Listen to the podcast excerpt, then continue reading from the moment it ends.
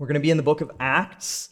It's uh, a book that was written by uh, a physician named Luke. You guys probably know this if you've been here very long, but Luke or um, Acts 17, 22 through 34 is going to be our text today. We're going to look at this section of scripture, and then we are going to pray. So, would you read with me?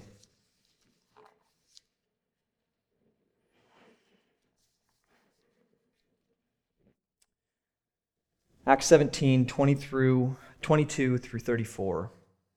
So Paul, standing in the midst of the Areopagus, said, Men of Athens, I perceive that in every way you are very religious. For as I passed along and observed the objects of your worship, I found also an altar with this inscription To the unknown God. What therefore you worship as unknown, this I proclaim to you the God who made the world and everything in it, being Lord of heaven and earth, does not live in temples made by man, nor is he served by human hands as though he needed anything, since he himself gives to all mankind life and breath and everything. And he made from one man every nation of mankind to live on all the face of the earth, having determined allotted periods and the boundaries of their dwelling place that they should seek God and perhaps feel their way toward Him and find Him. Yet He's actually not far from each one of us. For in Him we live and move and have our being, as even some of your own poets have said, for we are indeed His offspring. Being then God's offspring, we ought not think that the divine being is like gold or silver or stone an image formed by the art and imagination of man. The times of ignorance God overlooked. But now he commands all people everywhere to repent, because he has fixed a day on which he will judge the world in righteousness by a man whom he has appointed. And of this he has given assurance to all by raising him from the dead. Now, when they heard of the resurrection from the dead, some mocked. But others said, we will hear you again about this. So Paul went out from their midst, but some men joined him and believed, among whom were also Dionysius the Areopagite and a woman named Damaris and others with them. Pray with me.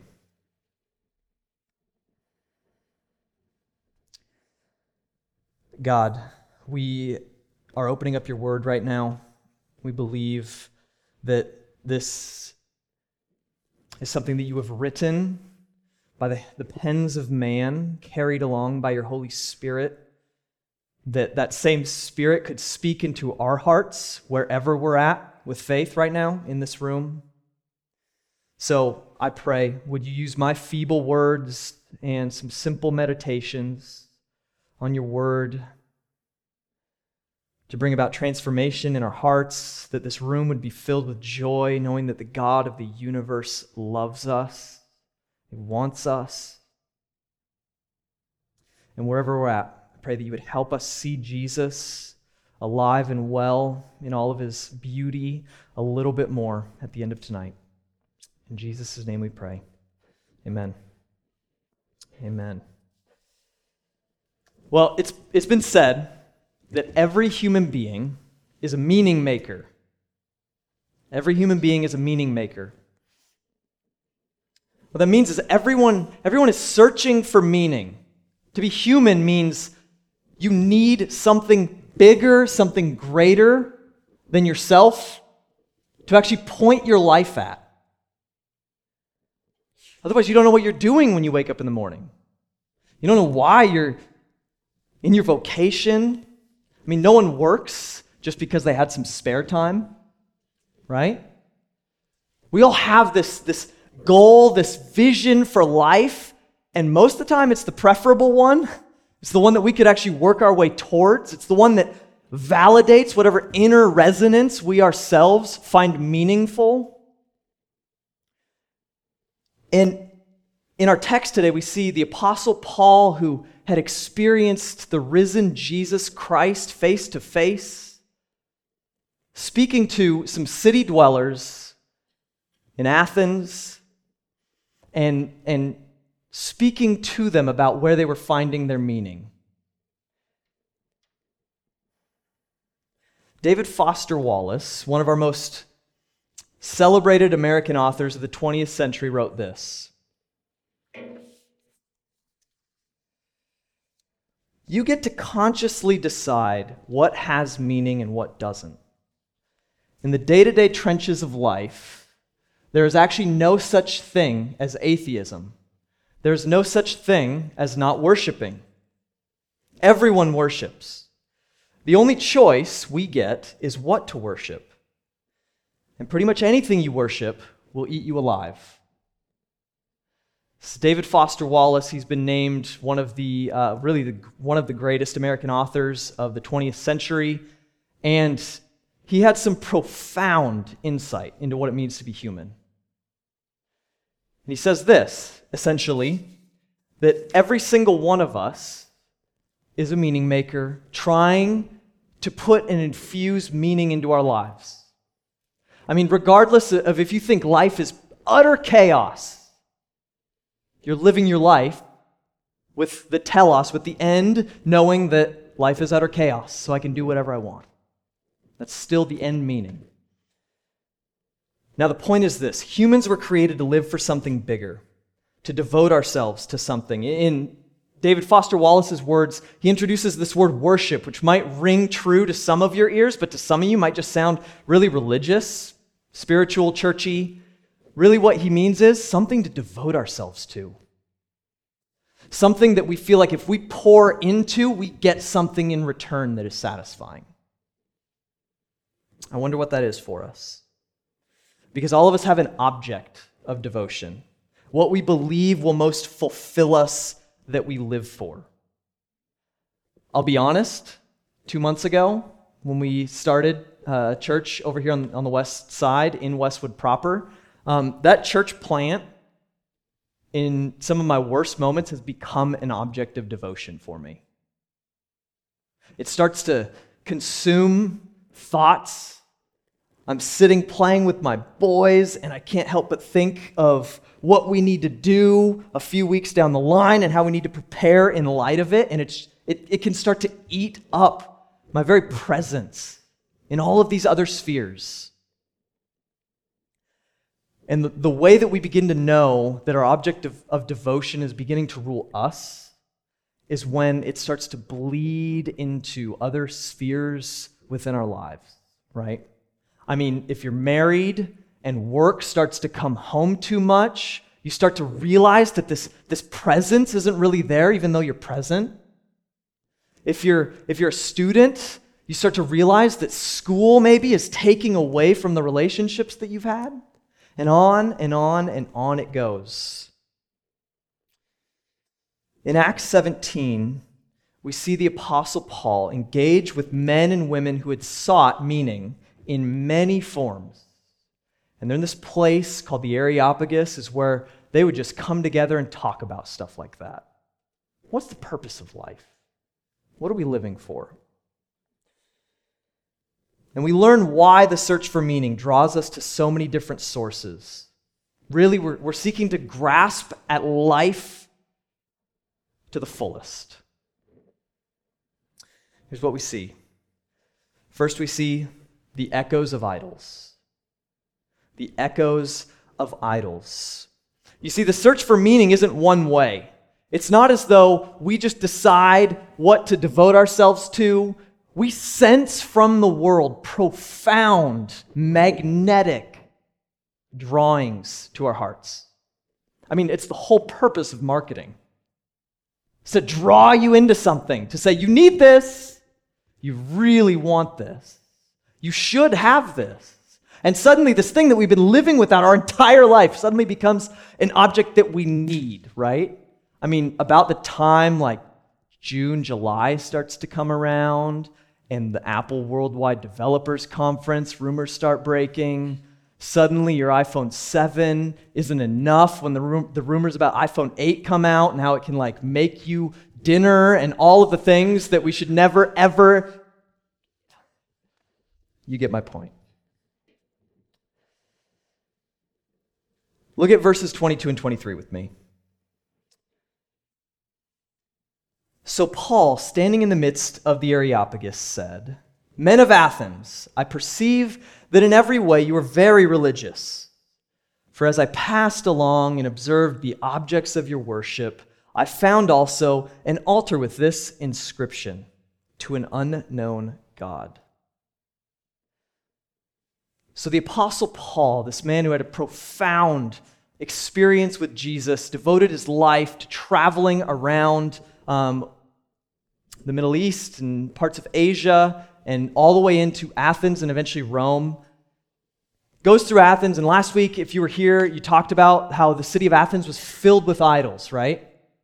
I mean, it was filled with this kind of devotion that was so diverse. People had their own little thing that they had devoted themselves to, and back then it was represented with a simple statue.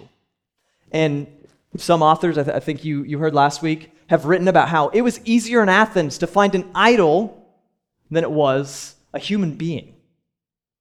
I mean, we're talking profound purposes and meanings that people had sent themselves after. And, and Paul, as he's waiting around for a couple of his buddies, starts going around and telling people, hey, you know what you're really searching for? It's, it's not what this thing is about. What if there's something beyond that? And he starts to tell them about the God that he worships. And these people start to say, We want to hear a little bit more about that. And they invite him actually into a really influential little sphere in that culture, the Areopagus. It's translated Mars Hill. Um, really, it was just a place where philosophers would come and just talk about all sorts of things, purposes in life. And they say, Hey, Tell them about what you were telling us the other day. And so he stands up and he says, Men of Athens, as I've been around, I've seen that you're really religious. And commentators don't quite know if it's a compliment, like he's trying to butter him up a little bit, and he's saying, You're very devout people. Or if it's kind of more a backhanded remark, it's like, You guys are real religious, aren't you? Could see it all over the place. And I think, I think probably he's leaving it just ambiguous enough that they would hear it as, oh, yeah, we are, right? We're really spiritual around here. But he leaves the door open to say, now let me tell you what you're really searching for. And the other thing that's peculiar about this is he says, as I was walking around, I saw all of these objects of worship. And we have that experience here in Los Angeles, right? I mean, we're like fish swimming in water, so we don't really see it all that well.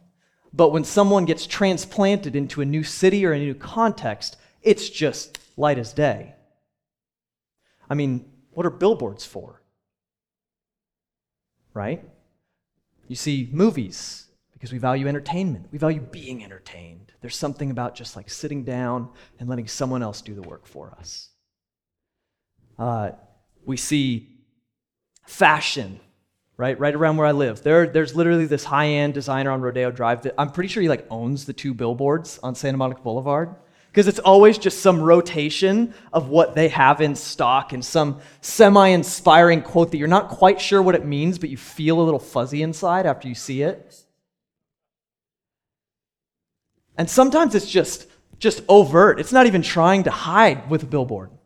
How many of you, I mean, has anybody seen, there was a, there was a billboard probably two months ago or so for uh, sugar models. Yeah, I see some eyes start going like, what is that? Um, it's basically a, a sugar daddy dating service. If you don't know what that means, don't Google it. It basically means if you're if you're a man who has uh, a lot of money you can find a woman who really wants to have a relationship with someone with a lot of money, and they have uh, some form of relationship that somehow is transactional yet not prostitution. So, right there on billboards, I mean, I'm so glad my sons aren't like, What's that, daddy? The point is, you see idols in transit far easier than you do in temples. You see idols in transit far easier than you do in temples. We think of temples as the place where you go and experience the sacred. But culture, culture is swimming with worship. That word that David Foster Wallace uses is a very important biblical word. It means the sense of devotion. And Paul says, I can tell you guys really have this resonance deep down that you're searching for, you're feeling for. And then he even goes so far as to say, I, I was walking by and I saw one that said, To an unknown God? I mean, that must have been baffling to Paul. And so you see, you see the idol with a little altar right at its feet where you could go drop some money, and their belief was legitimately that as you sacrifice to this idol, this stone, that there's a God behind it who will honor you or at least leave you alone. Right? So if you have crops, you go and you give some money there, and then you would have some crops that would grow for you, at least that, that you wouldn't have like some terrible devastation that would knock out a whole harvest for you and make you homeless. You could go and, and go to the fertility idol and drop some money down and believe that you then would be able to have children. And then he comes to one that is looks probably just the same and says to an unknown God. I mean, how peculiar is that, right? It's essentially this belief that says, all right, we know this God and this God and this God, hundreds of gods, thousands of gods, but some guy was probably a genius and said, You know, there's probably another God or two out there. And if you don't give him what he wants, you never know what disaster might come your way. So, it's my idol, I'll take 10%. You get the coverage of an unknown idol. This is basically the onset of the insurance industry. Kidding. If you're in insurance, it's legitimate. Um, there are altars all over this city. And he uses this opening and says, I, I want to share something with you. Because everyone here standing in Areopagus is very religious, very spiritual, is longing for something. And by his grace and just plain old kindness, I think he sent me just to share with you the good news. I mean, before, before we go on, I really want everybody to feel like we, we're no different than the Athenians. It's really easy to slip into this modern mindset like technology has changed so much and provided so much for us and given us so much security, and, and there's food in our cupboards. What are you? We don't worship anything like that anymore, right? Have you ever been to a football game? It, I mean, I don't know where else it is socially appropriate for large grown men to be shirtless, painted from head to toe in their team color, and it's like negative 10 degrees outside, and there's like this reverence, like, those are the devoted people, right? And then they're walking out crying as their team has just lost. They had so much riding on a game. I'm one of I'm someone who's that devoted to Seattle sports, so that one was personal. Our smartphones. Average person spends two and a half hours a day on a smartphone. Two and a half hours a day. You do not, it's, not, it's not saying that this little thing in our pockets is like something that we're bowing down to, but what this opens to us is amazing. Right? And be careful lest that two and a half hours goes to five hours, begins to consume for me recently, I have discovered, uh, well, let me put it this way. Two weeks ago, I tried fasting from coffee. Anybody ever tried that? Uh, I love coffee from Seattle, as I've said multiple times, and I'll say multiple more times. But we just are coffee snobs by nature. And I was starting to feel like I needed coffee just to get up to like normal. It was no longer beneficial. It was like a divergence where I'd wake up and I would say, if, if I don't get coffee right now, I don't think I can physically open my eyes. and I needed coffee to get back to zero. So I was like, this is probably not the way. I, there's, I should probably fast. And suddenly these, these things rise in my heart that aren't saying, you can't go without coffee. You need coffee. You love the flavor of coffee. What rose in my heart was, you aren't going to be able to function for a whole day. You're not going to be able to work. You're not going to be able to think. You're going to need to just sleep all day. You're going to need ibuprofen for that headache. You see, it's not the thing in and of itself. It's all the fears that rise, the weight that's behind what we do. That's where our devotion, that's where our, our worship lies. See, we're no different. What we're all drawn to is the deepest meaning in life. We'll begin to bend all of our other duties, responsibilities, and delight toward that object of our devotion. Religious or not, we're all worshipers. So it begs the question how to tell where your worship lies? Well, what do you go to when life's hard? What do you think about when you have nothing else to do? An old philosopher named Blaise Pascal said, All of humanity's problems stem from man's inability to sit quietly in a room alone. We can almost be driven mad by that kind of freedom with nothing to think about. When are you most likely to treat people poorly? You see, all of these things begin to dive down beneath those layers that we're so used to just living on the surface of and say, when this is threatened by another person and you start to treat them poorly, it's probably a sign of something.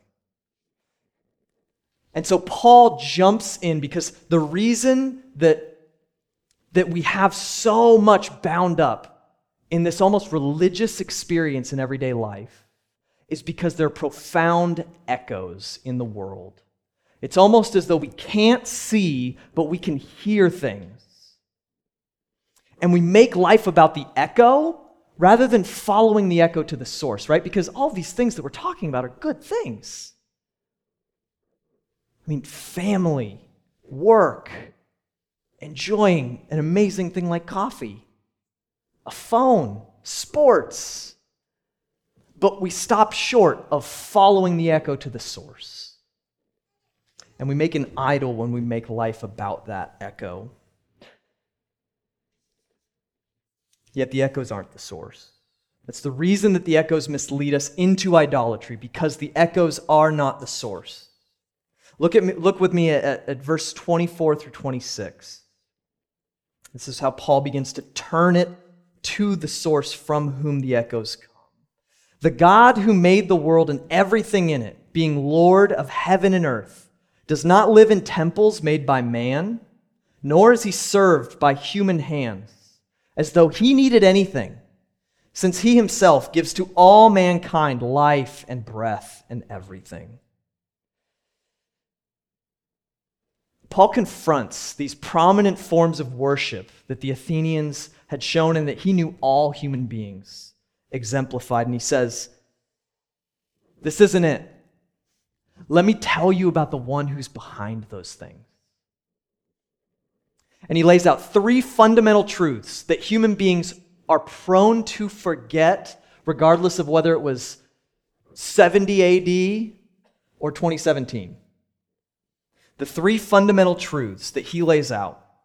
First, that God is creator and sovereign over creation.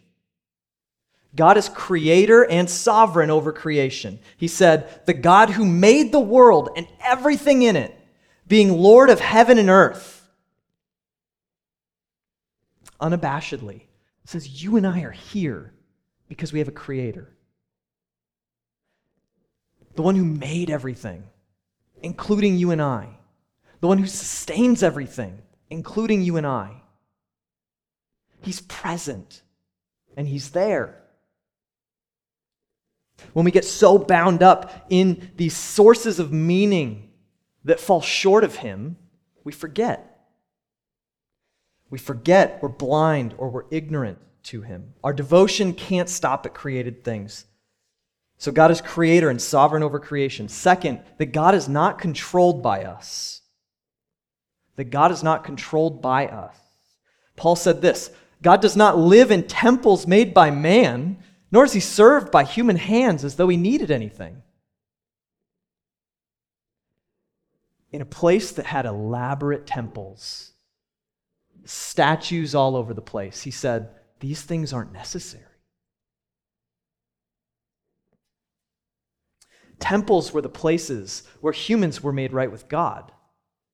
And Paul says, You don't need those. He would say to us, We don't need these things to be fulfilled inside. We don't need these things to be who we were created to be, to be the best version of ourselves. And, and the other thing is, says he's, not served by human hands. I mean, God's, God's not petty and codependent on us. He's not, he didn't text me beforehand and said, All right, Devin, I need you to nail this one for me.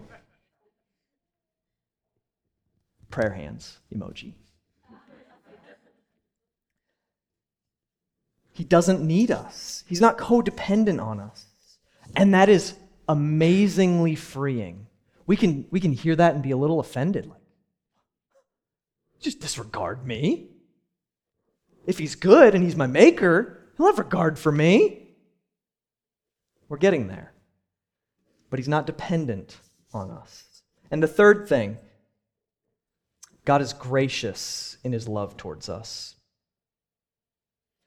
Paul says he gives us life and breath and everything.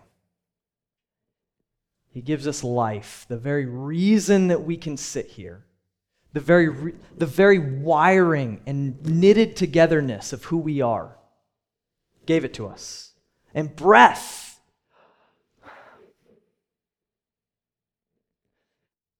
The story of God paints a picture that God is intimately involved in the life of his world, in the life of all people. And Paul here says, God gave you life and breath. And then he goes further to say, and everything. All those things that we enjoy. Don't dare forget that those were given to us by our Maker who loves us, wants to call us into relationship with Him. But even when we refuse, Christian or not, when we live without Him, He still gives us good things.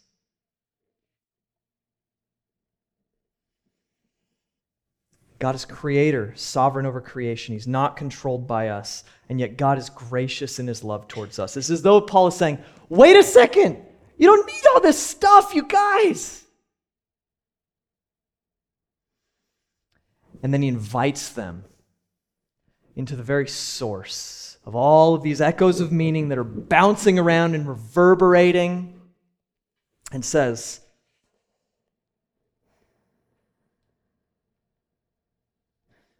There's one who has come for us. And we will never be satisfied with money, with security, with the approval of others, with sex.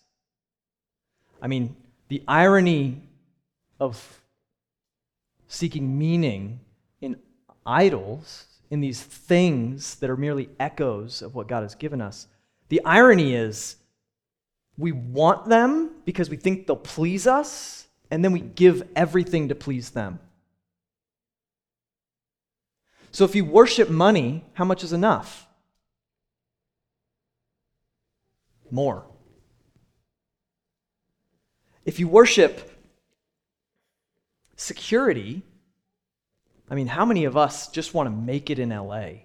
If you moved here, you just want to be able to keep living here if you worship security, you live in fear. The very thing your security is supposed to guard you from, right? If, if you worship sex, you're bound to receive loneliness.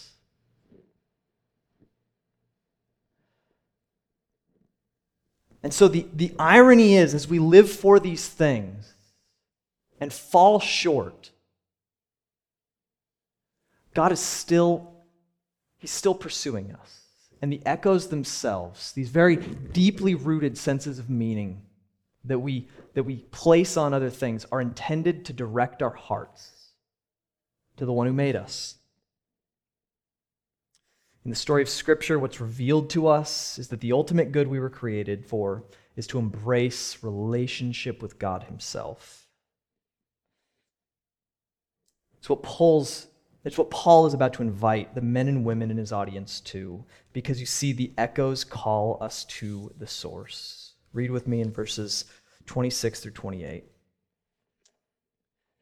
And he made from one man every nation of mankind to live on all the face of the earth, having determined allotted periods and the boundaries of their dwelling place, that they should seek God and perhaps feel their way towards him and find him. Yet, he's actually not far from us. For in him we live and move and have our being, as even some of your own poets have said, for we are indeed his offspring. So Paul turns the script from truths about God and turns the script to us and says, This is what life is about that somehow, even though it can feel so often like we're blind, like we're feeling our way, that He's not far, that He's at hand. That was God's intent in creating all of this. Was not that we would be distant from him, unable to get to him, but that's how things broke in the beginning. And Paul says, the echoes were meant to draw us to God. Because God is intimately involved with us. You can have purpose and a place. He's allotted boundaries and places for our dwelling. So seek God because He's at hand. Take seriously what our deep heart motivations are. I mean, you guys, how easy is it to just go through life here, to fight your way through traffic, to get to your job, to turn around and try and get somewhere else afterwards, to hang out with some friends, to do a little more work when you get home, to power it down, to put on some Netflix so you can fall asleep, so that you could sleep through your alarm in the morning, grab your coffee on the way out the door, and start the whole thing over again. without ever actually looking at our hearts. We could just slip on into this stuff. And the challenge for all of us is that Paul puts before us right here in this text is what are you living for? What is it that has your deepest devotion? And chances are it's a good thing. But it's not the ultimate thing if it's not in God Himself. You see, there, there's one echo that proves God's nearness to us. Paul points us to the loudest echo. Look in the next couple of verses, 29 through 31. Being then God's offspring, we ought not think that the divine being is like gold or silver or stone, the image formed by the art and imagination of man. The times of ignorance got overlooked.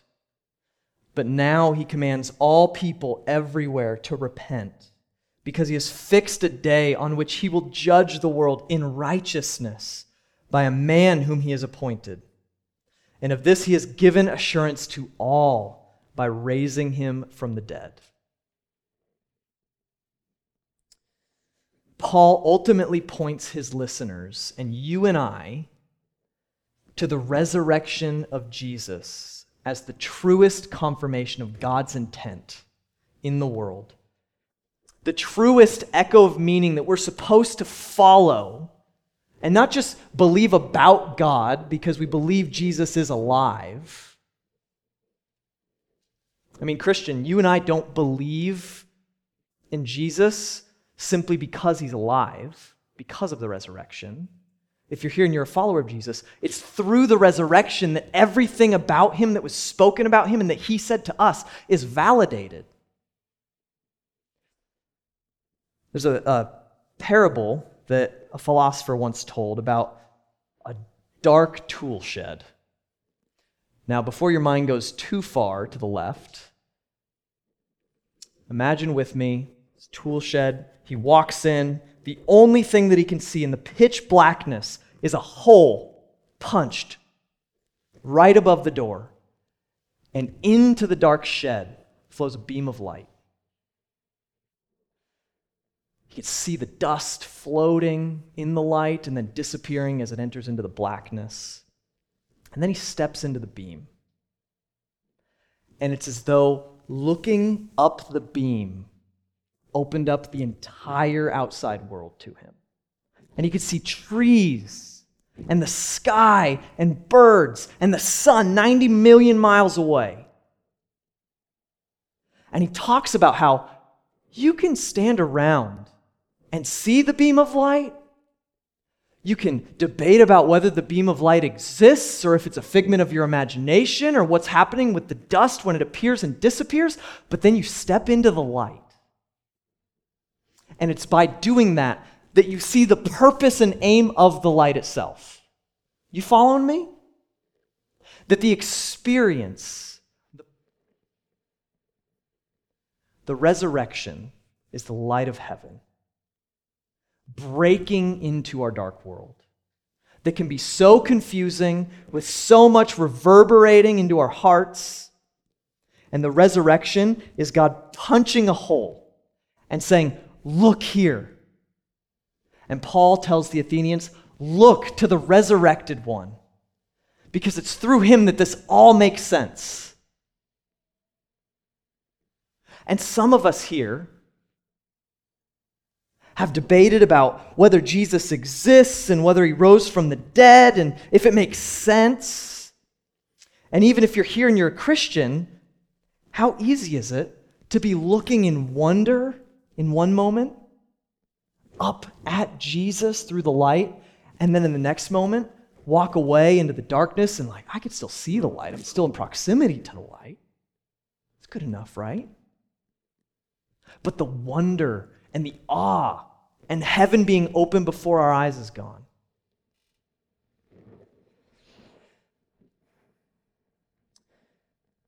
You see, Paul calls people, walk over, come with me. He uses the word repent. Really, that means it sounds like a loaded word. We have all sorts of meanings attached to it. Really, it just means turn, turn from this sense of meaning that you're living with that's taken root deep in your heart. Turn with me and look to this one. He's risen, he's alive. The Son of God is here. And one day, judgment will come. And all the judgment will be is God making true externally what has been true internally with us worshiping Jesus, experiencing Him, seeing Him for who He is and who He said He was, and trusting in Him is looking along the beam of light and, and having the world transformed around you. Not so that all of those things that we're so used to living for suddenly lose all of their appeal. Some of them do, some of them we live with. But the invitation is to experience them. Now, as I was preparing for this, I don't know if, if you're aware, this section of Acts is actually a really famous section. Uh, Acts 17, 22 through 34, really well known because it's the second speech that Paul gives in the book of Acts It's extended, but it's the first one that he gives outside of a synagogue, outside of a Jewish context. And it's known as the the breaking open in Paul's missionary journeys for him to start engaging with other, other people groups. And there's this word for it in the church, it's called contextualization. It just means taking a context and introducing the gospel to it. And so I almost prepared this talk saying, I, I want collective church to know how to contextualize the gospel. I want collective church to know how to take all these truths about Jesus and make them real in the everyday of life in West LA. But I'm so prone to this, and I think we are too. When we read scripture, where do we transpose ourselves in the story? Normally, we transpose ourselves over the hero, right? And you see that if, if I was up here saying, collective church, let's learn to contextualize, I'd be lining us up with Paul in this story.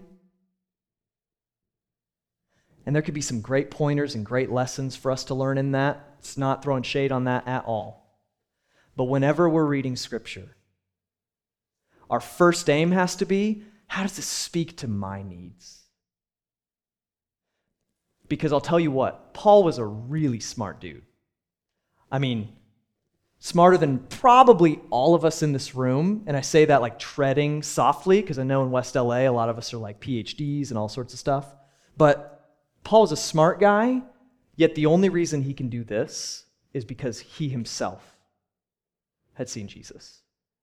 He himself had looked through the beam of light and seen the wonder of heaven open before his eyes. He writes about that experience in Philippians 3. He, he says this it's a letter to a church in this little town called Philippi. If anyone else thinks he has reason for confidence in the flesh, I have more. Really, he just means if anyone else thinks that he has, he has the accolades that he can brag about before God, I got more of them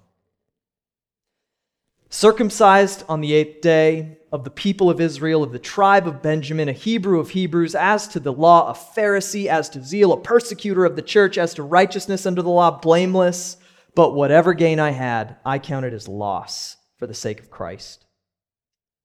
Indeed, I count everything as loss because of the surpassing worth of knowing Christ Jesus my Lord for his sake I have suffered the loss of all things and count them as rubbish, that by any means possible I may attain the resurrection from the dead. Now, what Paul's saying there is, I had everything that would have ever been needed to make myself right, right before God as a Jew. Yet, when you're invited to walk with Jesus, you start seeing that everything that we could do to build our case before God meets its ultimate fulfillment in Christ. It's actually very profound that Paul said to these people in Athens God doesn't dwell in temples, he's not served by human hands. It wasn't because he had contextualized the gospel and understood, oh, this is where they're looking. Paul was a Jew in the first century. They believed that God lived in the temple. They believed that God needed, was pleased by, and was looking to their actions to atone for their day to day sin in some senses. And yet somehow he flips that on his head. You see, contextualization, collective church, is not about you wisely, shrewdly in kind of like a hipster Christianity, bohemian kind of way, like trying not to associate yourself with the church so much so you're not a churchy person. It's not about shrewd assessment of the culture around you so much as it is an overflow of the experience you've had in Jesus. And so, my hope for us today, regardless of where you're at on that spectrum of faith, is that all of us would see the beauty of Jesus and that that light would reflect into our hearts the places, Christian or not, where we seek meaning, fulfillment, ultimate joy apart from Him. Because I can promise you, and the scriptures attest to this, and the resurrection of Jesus assures us, all of our deepest hopes and longings and desires find their fulfillment in Him. Pray with me.